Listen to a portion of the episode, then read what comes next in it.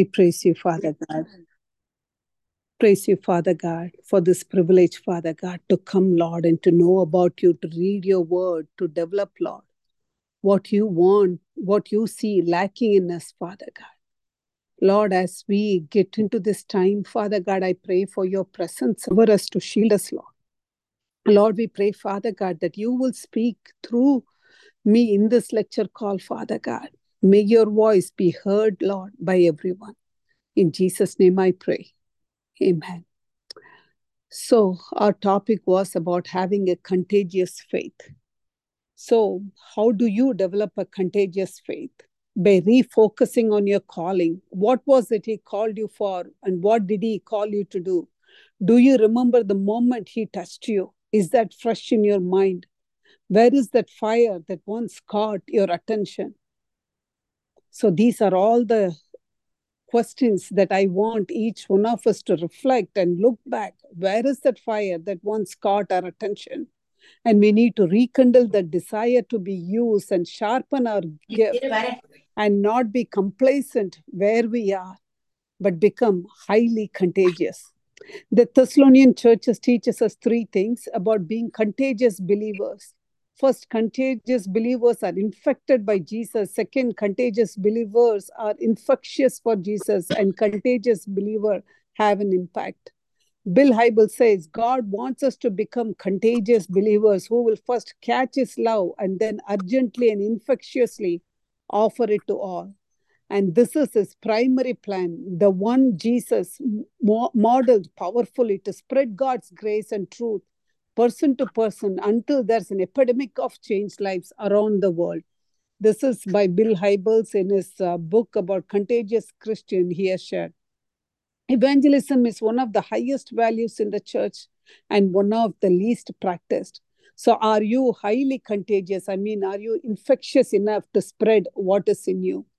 Have you isolated yourself from the lost? Has the devil kept you in isolation away from the lost so that he can prevent you from being contagious?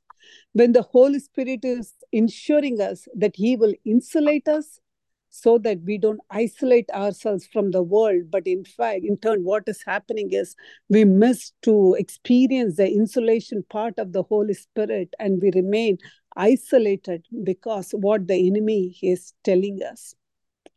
So, what is keeping you from being contagious? Is, the, is it the odds that you face in your spiritual journey? So, what are the odds that you are facing? So, this is about a man. Jim had a passion for God, a love for people, and a burden to communicate the gospel. But he wrestled with the question of how to bring the message of Christ into a setting that seemed so far from him. How could he help people see and embrace the truth when they had so little biblical understanding? The barrier seemed insurmountable. The task appeared virtually impossible. Even with all of the odds in front of him, Jim, Jim knew he had to try. God had given him a vision to make a difference in the lives of these men and women. He shaved his head right down to the skin, except for one patch of hair that he let grow long. Not only that, he began wearing it in a pig, uh, in a pigtail and then dyed it a different color so that he could fit in in with those he was trying to reach. He also gave up his suit and tie and began to dress like the people he was trying to reach. He changed his eating patterns. He worked hard to learn new vocabulary and the expressions in the hopes that he would be able to effectively convey biblical truth in their everyday street language. Jim did not do all this from this from a distance. He actually moved into the neighborhood with these people. He tried to become their friend. This wasn't easy because of their non-Christian lifestyle and their outright rejection of his message. Jim paid the price of loneliness, weariness, and discouragement, along with the criticism from many, many Christians. He also lived with the daily rejection of most of those he wanted to reach, and he did this year after year. Jim owned the mission. His life is a powerful illustration of evangelism against the odds. And today, generations later, countless people from the neighborhoods he worked so hard to reach have come to saving faith. Is it worth taking risk to reach lost people with the love of Jesus? Is it right to proclaim the gospel in ways that break a few paradigms, push back a few boundaries, and ruffles a few feathers? If you're not sure, you might want to ask the hundreds of thousands of Chinese Christians who have been touched directly or indirectly by Jim, or as is more widely known, Jim James Hudson Taylor, the founder of the China Inland Mission over a century ago. Against all odds, he remained contagious. Against all odds, contagious, contagious Christians will swim upstream. They will not allow any discouragement, loneliness, or weariness or criticism to hinder them from being contagious. Salmon is known for swimming upstream against almost insurmountable odds. Sal- salmon swims upstream to fulfill a God given instinct to reach its feeding and breeding grounds. Every time they return to the same place they were born and fed, and they come there for breeding. Salmon also are famous for their fighting spirit. They battle currents and leap across rapids and up waterfalls as high as 10 feet. When hooked, they struggle furiously to escape.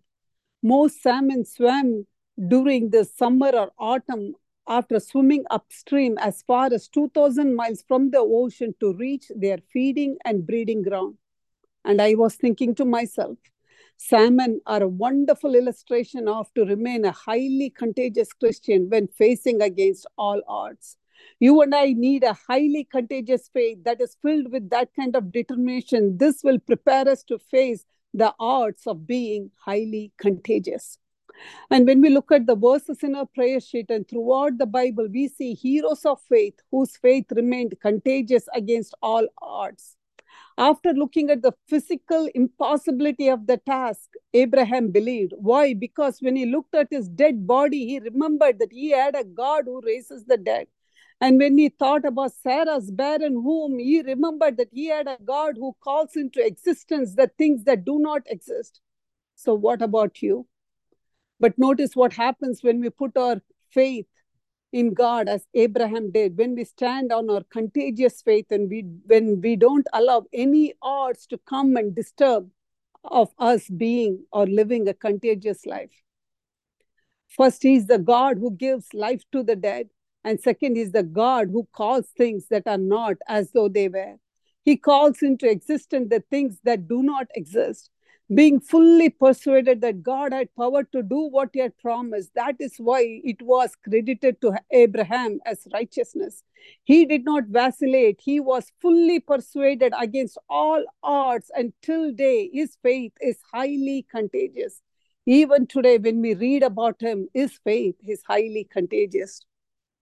And the next people we meet in the scripture today are two blind men Again, these are men who are not wallowing in self pitying doubt. They are on a mission of faith. They are yelling at the top of their lungs for Jesus to help them because they believe he can heal them. They called him the Son of God, which was the title for the Messiah. They had odds too. Here are two blind men who sees Jesus more clearly than many of the people around who had eyes. Their eyes did not work, but their faith was intact. The blind man had the faith to ask for the impossible. God had never healed anyone who was blind in the Old Testament. On one occasion, God healed Elijah's Aramean attackers who were temporarily blinded, not permanently blinded or born blind. The challenge of the blind man, like most sufferers, was not combat- combating people's hurtfulness, but to overcome their own sense of helplessness and hopelessness in a normal society. They made full use of their other senses, especially their ears, legs, and hands, to follow Jesus back to his house. Did they have arts? Yes, they did.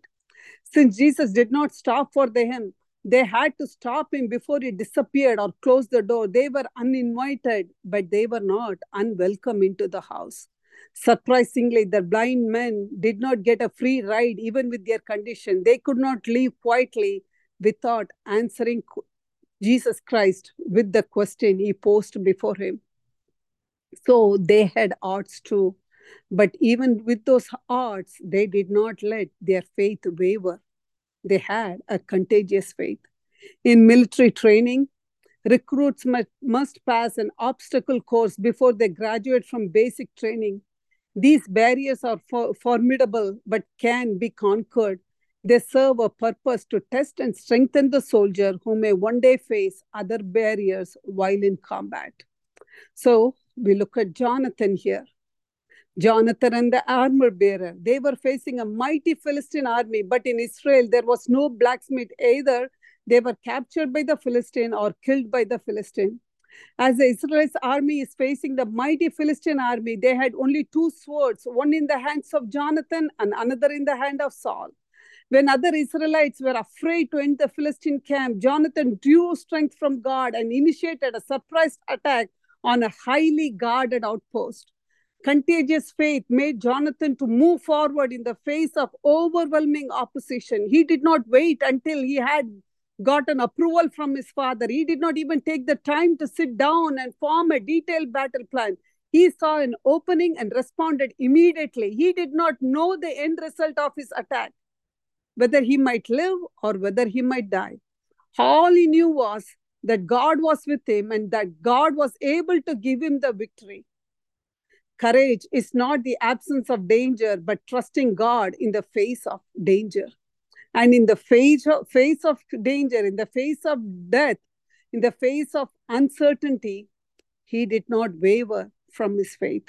His contagious faith did not make the armor bearer to be a passive spectator. Samuel wrote in 1 Samuel chapter 14, verse 12, the Philistines cried, Come up to us, and we will teach you a lesson. So Jonathan said to his armor bearer, Climb up after me. The Lord has given them into the hand of Israel. Refuse to give in to worry, emotional distress, or weakness. Jonathan had faith in God. He did not have anything but one sword. The armor bearer had no weapon except his trust in God, his love for Jonathan, and his loyalty to his leadership. Jonathan and his armor bearer walked into the enemy's camp, waited for God to give them the sign, and then attacked. Two men surrounded by an innumerable host, but with God on their side, the armor bearer soon got a sword from the defeated enemy. Together, Jonathan, the armor bearer, and Almighty God routed the Philistines. So, is your faith highly contagious? that it makes people around you not to remain passive. Then we see in Joshua, God gives the Israelites the promise, the substance of a victory.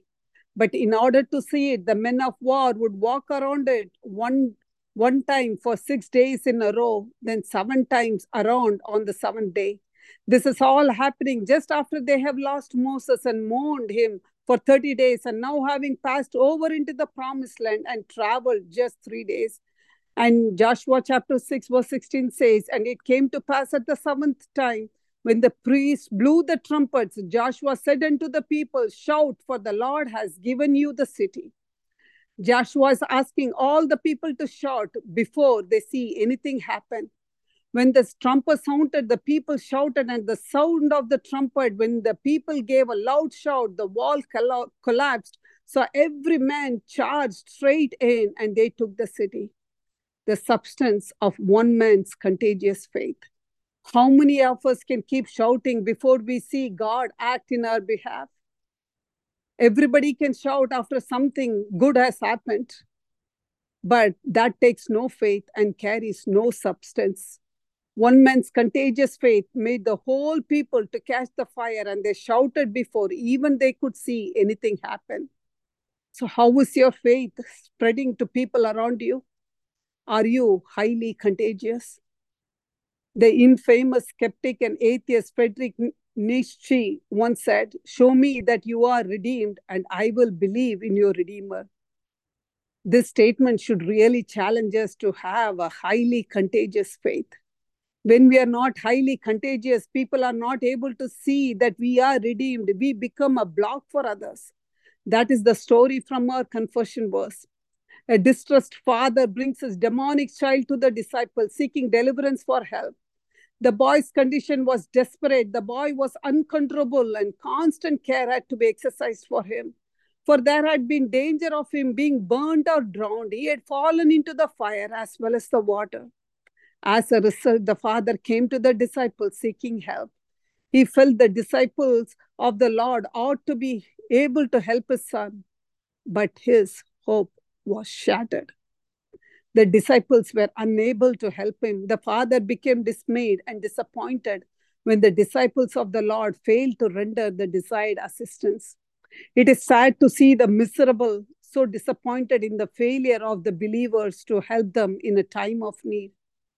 How often is the Lord defamed through our weakness?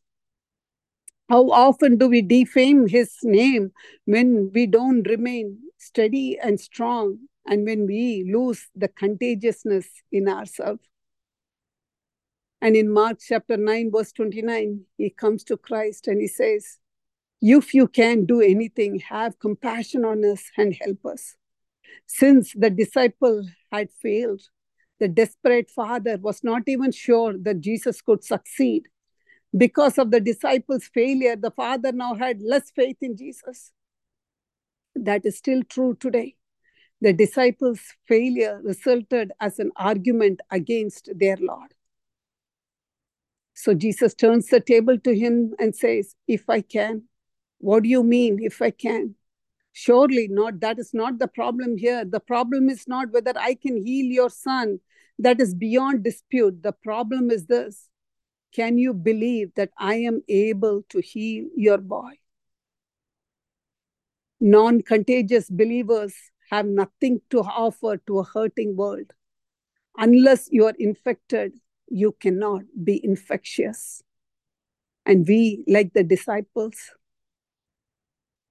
will send people away with doubts because our faith is not contagious. And Jesus goes on to say that if we have a seed like a faith of a mustard seed, we can move the mountains.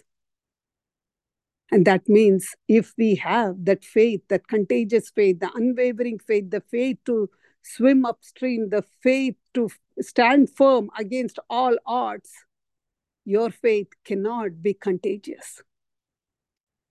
Lord and Heavenly Father, thank you, Father God, for this topic, Father God. Thank you, Lord, for your love towards us, Father God.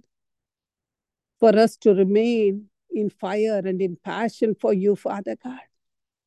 Lord, if you lose our fire, Lord, how can we be contagious for you, Lord? How can we share your love to others, Father God? How can we redeem the lost, Father God?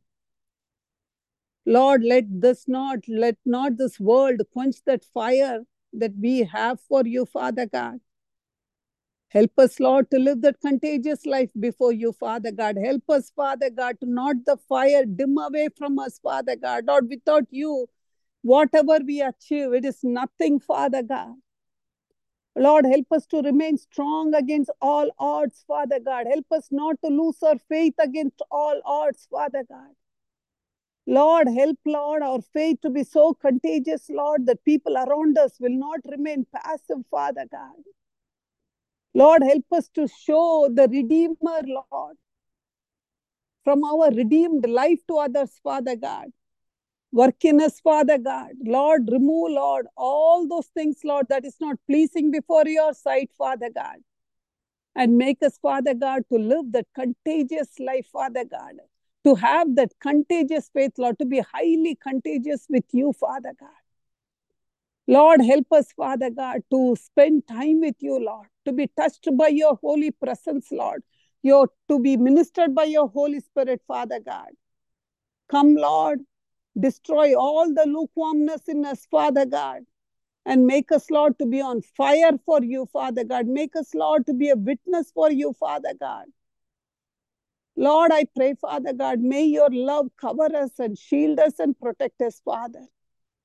I submit our group to you, Father God, and I pray, Father, that you make, Lord, each one of us, Lord, to be contagious for you, Father God, to remain, Lord, highly contagious for you, Father God, never to let, Lord, anything of this world to lose our focus, to lose our calling, Father God, to lose the desire to serve you, Father God, to dull, Lord, the gifts that you have bestowed upon us, Father. Come, Holy Spirit, sharpen the gifts, Lord. Rekindle the fire, Father God. Make us to refocus, Lord, on the calling that you have placed in our life, Father. We pray all of this. The mighty and matchless name of Jesus Christ, I pray. Amen.